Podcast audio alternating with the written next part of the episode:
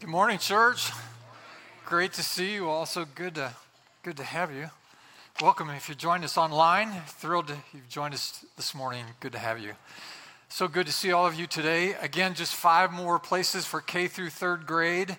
Men or women are qualified for that. We need five more volunteers for that, and of course, a couple more for the the girls at 180, our teenage girls at 180. So uh, two, two more women for that job. Thank you very much for volunteering and responding so well. Uh, we're going to get there, and maybe God will speak to you about that important role. I want to uh, spend the next couple of weeks talking about the, uh, the struggle that it is to be a Christian in today's culture, and with special reference to the full armor of God, which is a classic past, uh, passage in the New Testament book of Ephesians, chapter 6. If you have your Bibles, you can turn to chapter 6 of Ephesians. I want to read verses 10 to 20. I'm going to spend the next two weeks talking about this, and then in three weeks it's Father's Day, so we'll talk about champion dads and parenting on that day. So, looking forward to the next few weeks with you. And again, uh, let's uh, consider these important words from the Apostle Paul to the church at Ephesus, Ephesians chapter 6, verses 10 to 20. Our custom is to stand as you're able to hear the loving authority of God's word. And so Paul writes, Finally, be strong in the Lord and in his mighty power. Put on the full armor of God so that you can take your stand against the devil's schemes. For our struggle is not against flesh and blood, but against the rulers, against the authorities, against the powers of this dark world, and against the spiritual forces of evil in the heavenly realms. Therefore, put on the full armor of God, so that when the day of evil comes, you may be able to stand your ground. And after you have done everything to stand, stand firm then, with the belt of truth buckled around your waist, with the breastplate of righteousness in place, and with your feet fitted with the readiness that comes from the gospel of peace. In addition to all this, take up the shield of faith, with which you can extinguish all the flaming arrows of the evil one. Take the helmet of salvation and the sword of the Spirit, which is the Word of God. And pray in the Spirit on all occasions with all kinds of prayers and requests. With this in mind, be alert and always keep on praying for all the Lord's people. Pray also for me that whenever I speak, words may be given me so that I will fearlessly make known the mystery of the gospel, for which I am an ambassador in chains. Pray that I may declare it fearlessly as I should.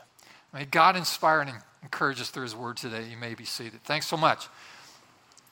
I uh, do not watch TV in live time anymore. Just almost with rare exception, I, I, I record everything before I watch it, including sporting events. Uh, one of the reasons for that is because obviously you can watch things much more quickly. You don't have to endure the commercials, which are plentiful. I've also discovered at my age that some of the programs I like to watch now target my demographic in the, in the, in the commercial section. So I, am a little weary of um, um, backdoor mortgages and home use catheters and you know the life alert i've fallen and i can't get up you know those those kind of commercials um, it's, it's just a little unnerving so I, I don't like, so I fast forward. I also, as I mentioned, do sporting events, and I watch my favorite teams, and I tape it ahead of time, and sometimes I find out the score before the before I watch it, and depending on my level of stress, you know, do I want a lot of stress watching this or a little stress? I've discovered that um, it's interesting if you know the score before you start watching the game you know the outcome. It changed how I react during the game because I have pre knowledge about how it's going to end. Makes sense, doesn't it? If my team would go down by eight or 10 points, that's no problem. you know, ho hum. We're down by 10, no problem, because I know we're coming back. Knowledge is valuable when you have it in advance. Are you following? It didn't change the intensity of the competition, but it changed how I related to it. Now, stay with me. We know about the end of days in this world and how it's all going to end. We actually know this. We know that Christ is going to return, that there's going to be a millennial reign, that new heavens and a new earth are going to be established. What I want to do today is I want to expand your worldview. I want you to, I want you to open your mind and, and um, allow me, if I can, to teach just a little bit about the way you see yourself in the world. I want to, I want to stretch the paradigms that, that, you, that you may have that need, need to be expanded a bit so that you can get a better grips, grips on what is, what is happening in our world. We are told at the end of this epistle of the, book of Ephesians to be strong and to stand firm. I mean, all of, the, all of these, these uh, special encouragements and identification points and definitions and encouragements that come from the Apostle Paul to the church at Ephesus in this letter talk about the church and our role in the world and how we can better serve that role. And so at the end of this epistle, this letter, Paul says, Therefore be strong. Stand firm. Translation Don't move. Don't flinch. Don't run. Don't give up. Stand firm. And having done everything to stand, stand therefore. So, this is the culmination of what Paul is trying to teach us. So, don't let your circumstances, the season in your life, the challenges in your life, the quarrels in your life, the opposition points in your life to shake you up and cause you to turn away from your faith. Stand firm. Now, if you look on the screen, this is verse 12 from our passage. Paul writes, For our struggle. Now, stop right there. Does anyone have any disagreement with the first phrase? How many of you agree life is a struggle? Come on now. Life is hard, and it's a struggle out there. And as a Christian person in today's culture, it's a struggle. For our struggle is not against flesh and blood. Now, let's stop right there for a minute. What Paul is teaching us is that there is a there's another level of conflict that all of us are engaging that we may not be sensitive to, aware of. And that is, a, that is another dimension of struggle. He's, he's suggesting to us, and we can interpret what flesh and blood, your struggle is not against flesh and blood. We know what that means. It means our struggle is not against people, because we know what flesh and blood is. That's you and me in these earth suits. And so Paul is saying our struggle, our, our opposition, our, our difficulty is not about conflict with other people. Gosh, we thought it was. But as it turns out, not essentially. It's not about that. Our struggle is not uh, uh, against flesh and blood, but against, note the terms now, rulers, against the authorities, against the powers of this dark world, and against the spiritual forces of evil. Rehearse that now. Rulers, authorities, powers, spiritual forces of evil. So, Paul now is introducing us to the idea that there are forces at work in our world that are different than the natural order. We live in these earth suits, and so our primary focus, our experience in life is through our five senses living in these bodies, and we perceive the world through these five senses. But Paul's suggesting that there is another reality that is spiritual in nature and, and that it's, it's, a, it's, a, it's a world that we are not naturally in touch with. We can't see it, we can't hear it, we can't touch it while we're in our earth suit. But it's very real. And so he says our struggle is not about natural things in the world, but against these spiritual forces of evil that he summarizes exist in the heavenly realms, or we could say the spiritual realm, the spiritual world. Again, I'm trying to expand your worldview. Try, try to let your mind go out there. Let me remind you what goes on in the heavenly realm. For example, Jesus is seated there in the heavenly realms, in heavenly places, in a spiritual place. We are seated with him. Angels function there, and demons are also active there. Now, much of what goes on then in the name of ministry and in our individual lives, therefore, has to do with forces that are at work in heavenly places, in the heavenly realms.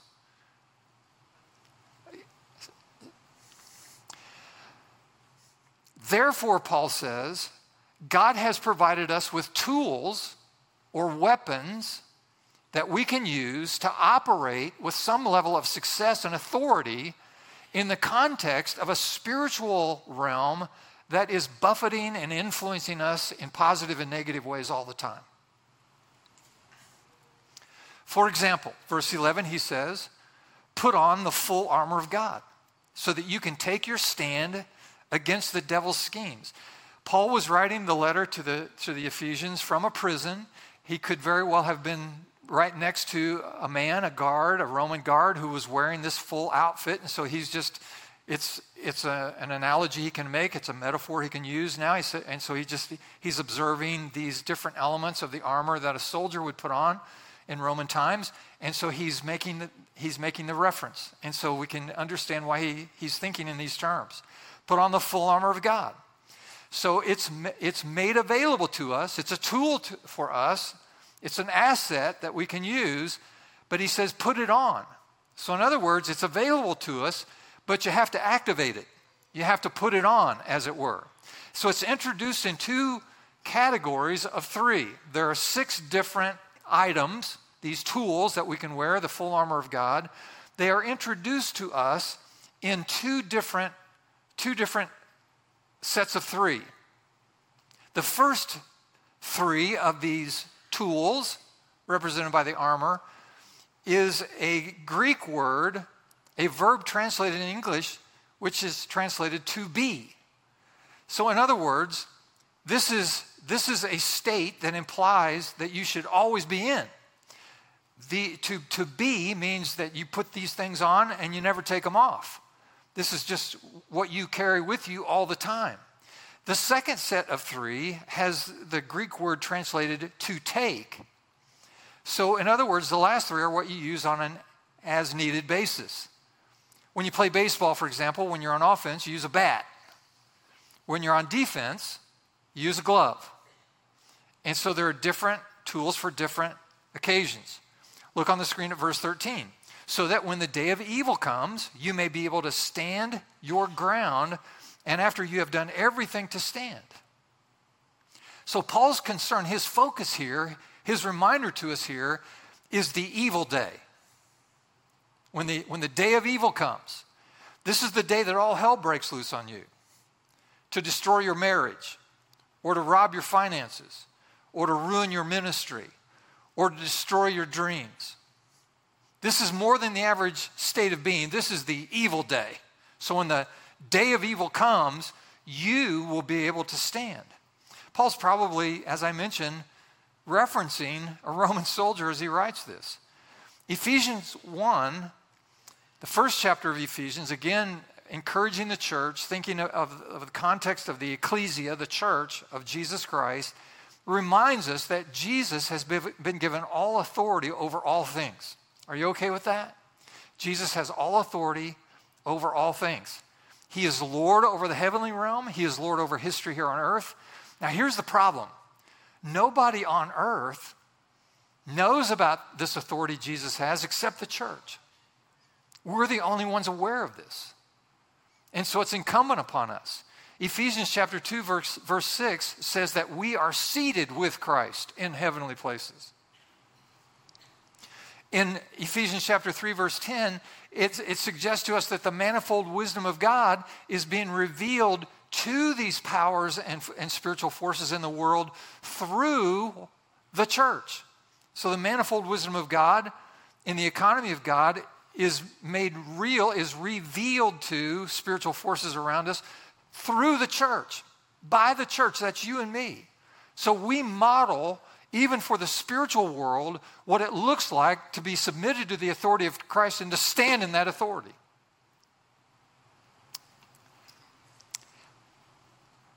This past week on Thursday, I used uh, some communication technology that most of us are familiar with now called Zoom. Zoom allows a person to be in two places at one time. So I was sitting in Muncie on Thursday having a Zoom with our, some of our friends in Central Asia. Two places at one time. It's amazing. It's a miracle. But we all take it for granted now.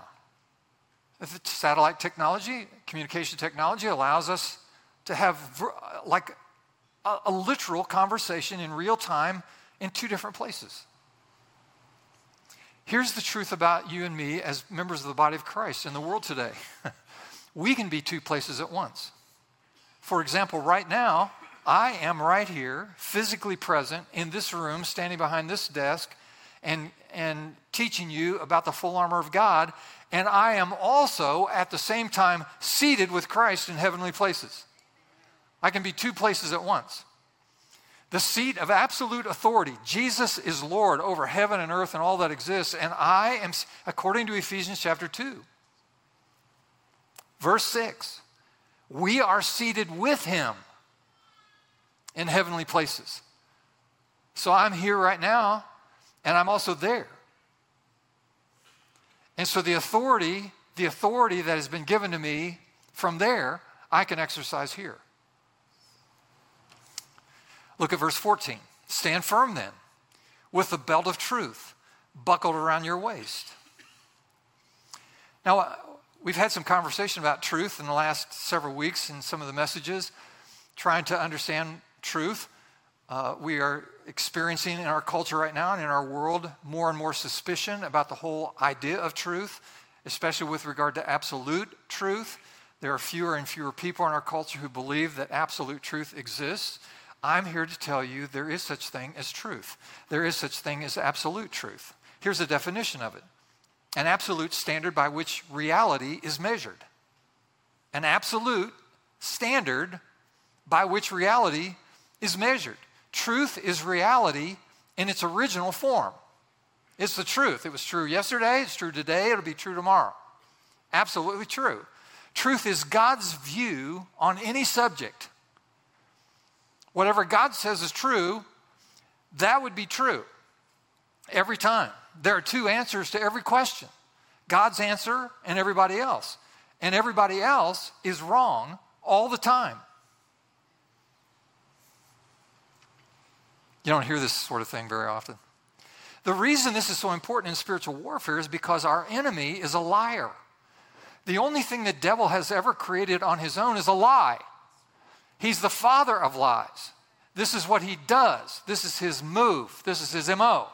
He's a liar. And so he deceives with his lies. And so now he, ca- he causes an entire generation to stop believing things that are absolutely true. And in so doing, destroying people's lives. And that's why the Bible teaches so clearly that when you know the truth, the truth will set you free. Once you recognize truth, embrace the truth that is absolutely true, as God has given it to us, it's liberating. It's, it's not hindering, it's not restrictive, it's exhilarating, it's fulfilling, it sets you free. And so we gird our loins with truth. Again, these first three tools are things that we should put on and keep on all the time. Next is the breastplate of righteousness. Once you know the truth, you know the standard, you can now discern what's right and what's wrong. By the way, in case you didn't know this, demons are attracted to wrong behavior. And demons are also expelled by right behavior. You do something wrong, you make a poor choice, and, and spiritual forces and heavenly places will accompany that. You make right decisions in a righteous way, redeeming way, honorable way, and it expels dark forces away from your life. So you put on the breastplate of righteousness. This is something we put on and we keep on. This is on all the time. We never take it off. The breastplate of righteousness. The third thing we learn is the, the, we shot our feet with the gospel of peace. Now, peace, as you know, gives us perspective and decisions and choices. All of these things are ultimately determined by peace. You've heard me talk about this. Peace becomes the final arbiter in any kind of big choice, major decision in your life. So we let the peace of Christ dwell richly in us. Two painters were asked to paint a picture depicting peace. One painter uh, painted a serene setting with sheep grazing by a placid lake, you know, the sun peacefully setting in the background. And the second painter made a canvas of a raging storm angry clouds, bolts of lightning, big, huge waves, white cap crashing on the shore. Down in the corner of the painting was a small little bird sitting on a rock singing a song. And one little shaft of light coming through the storm clouds, just one little beam coming down and resting on the little bird as he's singing a song in the middle of this massive storm. Now, here's my question Which of the two paintings de- depict best biblical peace? It's the latter, isn't it? It's not because nothing is wrong, it's because everything is wrong, and yet we're still singing. That's biblical peace. And that's the peace that passes understanding. And that's the peace God offers us. And so the truth, breastplate of righteousness, we shod our feet with peace. These things we keep on all the time truth, righteousness, and peace. Again, to be is the first three and the state that we should remain in. To take as needed basis, now we find first the shield of faith. Faith is not as complicated as we, we've made it out to be. Let me say it again faith is not as complex as we've made it out. Faith is pretty straightforward. Biblical faith is simply acting like God is telling the truth. Biblical faith is simply acting on the notion that what God says is true. What God promises, He will do. It's simply acting on that. Biblical faith is acting like it is so, even when it isn't so, in order that it might be so, because God said so. Faith is ultimately an action taken, not a feeling felt. Faith is connected to your feet. That's why it's called walking by faith. Faith is an action, not just a feeling. And why do we exercise our faith? To quench the fiery darts, the, the flaming arrows of the evil one. Let me illustrate. Our restrooms have motion detector light activation. No movement, no power, no lights. Movement and power is activated, the lights come on. No movement, no power, no lights.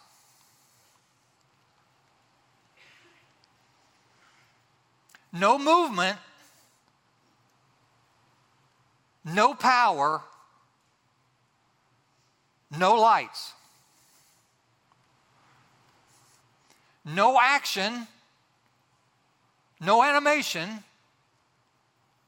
no power, no lights.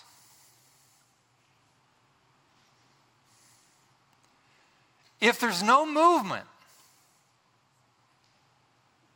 there will be no power, no light. We've made faith too hard. We've made it too complicated. It's not hard, it's not complex, it's really straightforward. Faith is an action taken, not a feeling felt. No movement, no power, no light. Have I mentioned that? Are you getting it?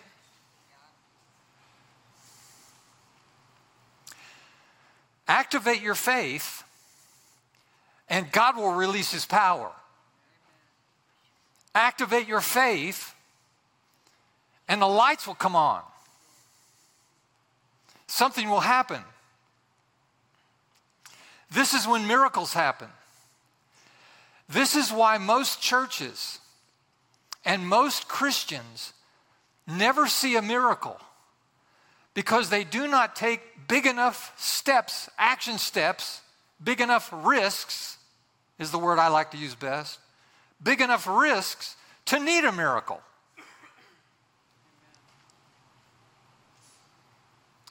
Let me challenge you with something. Here's your, here's your homework. If you've never done this before in your life, take a step of faith that puts you in a very precarious position. Now, I, let, me, let me qualify this. This is easier for me to talk about because, because uh, two things for sure. One is my sense of calling. You know, everybody has a call on your life. Everybody. God calls us, all of us, into certain, into certain uh, uh, opportunities and patterns and practices. And I have, a, I have a sense of call as a leader. So that's my calling. So that's, that's kind of an advantage talking about faith, you know, living by faith. The other advantage I have is that God has given me, as a gift, the gift of faith. I have a lot of faith. And it's not because I'm a faithful person, it's because God has supernaturally given me faith. It's a gift of faith. Some of you, for example, have a gift of intercession and you, you pray a lot better than me. My wife, for example, has, a, has the gift of hospitality. That's one of the spiritual gifts, hospitality. She has, she has hospitality in, in, in boatloads. I have a thimble full of hospitality. I have none. It's just not there. Can we invite some? No. Do you want to? No. So I, I understand we all have different levels of this. I have, I have big faith. And the reason I know that is because I see me exercise it all the time. I could spend the rest of the time this morning just talking about the last 10 days of my life and these confrontations of faith. Are you going to step out in faith? Are you going to believe God? Are you going to trust God? Can God meet that need? Will you trust God to supply that person or that resource or that opportunity? It, just, it comes to me all the time. God, God throws them my way because He knows I'll exercise my faith. And without faith, it's impossible to please God. Back to my challenge, my homework for you put yourself in a position where you know that if God doesn't come through, you're in big trouble. Just do that once in your life for me. If you're within the sound of my voice and you have a leadership ministry in another church, like you're a pastor of another church or something, what I said a while ago, that was not being critical. I'm just making an observation.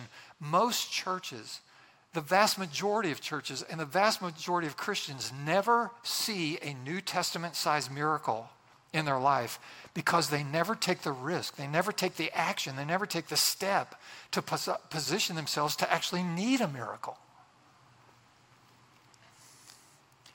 No action, no power, no light. So we lift up the shield of faith.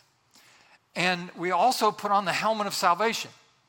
Some people, someone said, uh, most Christians are Christian streakers. Why is that? Because all they're wearing is the helmet of salvation. Now you can't unsee that, can you? It's, sorry about that. Yeah. How many of you are old enough to remember the Beverly Hillbillies? Good number of you. Well, let me tell you about a man named Jed.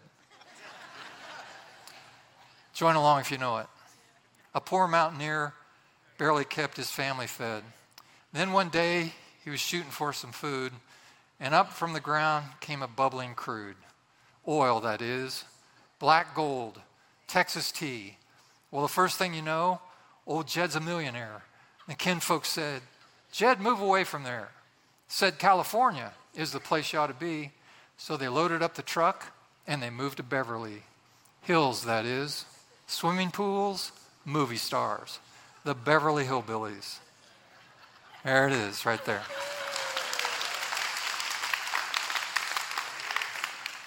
I have no idea why I can't quote for you Psalms 1, but I can I can do the Beverly Hillbillies theme song from memory. It's odd.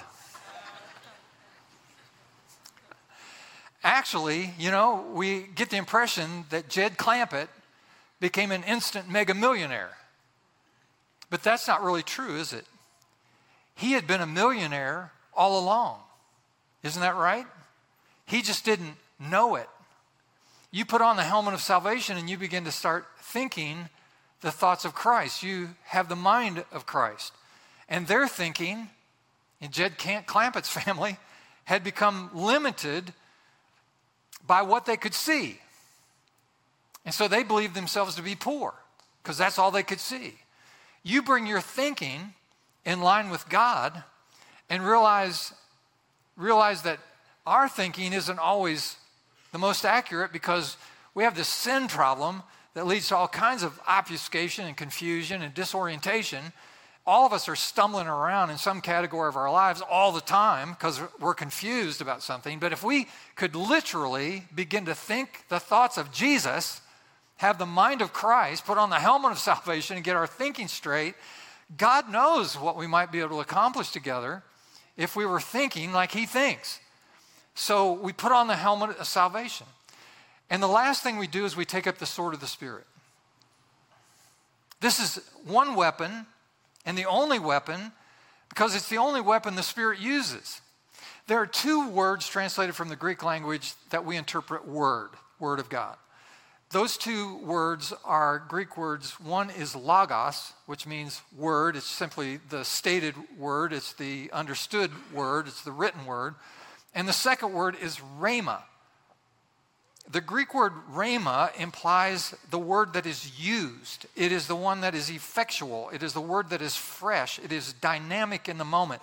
So it is a, a fresh word, a relevant word, a timely word from God for that particular circumstance in that moment. It's a, it's a rhema word from God. And we can not only know the stated word, the written word, but we can also occasionally get a rhema word from God that we make applicable to the circumstances that we're in. And this all happens if we're aware of the Word of God, the sword of the Spirit, the only offensive weapon. You take that up. From time to time, you got to go on offense. And you take up the sword of the Spirit, which is the Word of God. Here's the last thing I want to say.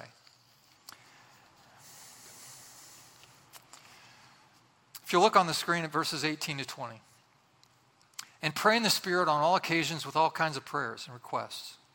Pray in the Spirit. Paul now is summarizing this armament, these tools that he's given us. He's summarizing by saying the best way to effectuate this kind of asset in your Christian journey is by prayer. So he says, pray in the Spirit on all occasions with all kinds of prayers and requests. So, in other words, he's just saying, look, you don't have to, you, you don't have to get all worked up about this or get some kind of uh, written focus of, with your prayers. Just pray all the time. Talk to God all the time. All kinds of prayers, all kinds of requests. It doesn't matter how big a deal it is or how small a deal it is. Just talk to God. Pray in the Spirit. Pray with your understanding. Just make your request known to God. With this in mind, be alert. Always keep on praying for all the Lord's people. And then he solicits prayers for himself. Pray for me whenever I speak. Words may be given me so that I will fearlessly make known the mystery of Christ, which I am an ambassador in chains. So, what prayer is, is permission for heavenly intervention. It's God's invitation to us to say, Look, I know there's a struggle down there. I know the devil's on your case. I know that this is hard. I know that there are forces laid against you. And the more serious you are with Jesus, the more forceful will be the opposition against your life. The, the, the, more, the, the more determined you are to get close to Jesus and to understand his will and ways and to, and to follow his, his destiny for your life, the more you're determined to say yes to Jesus, the more you are inviting opposition and trouble.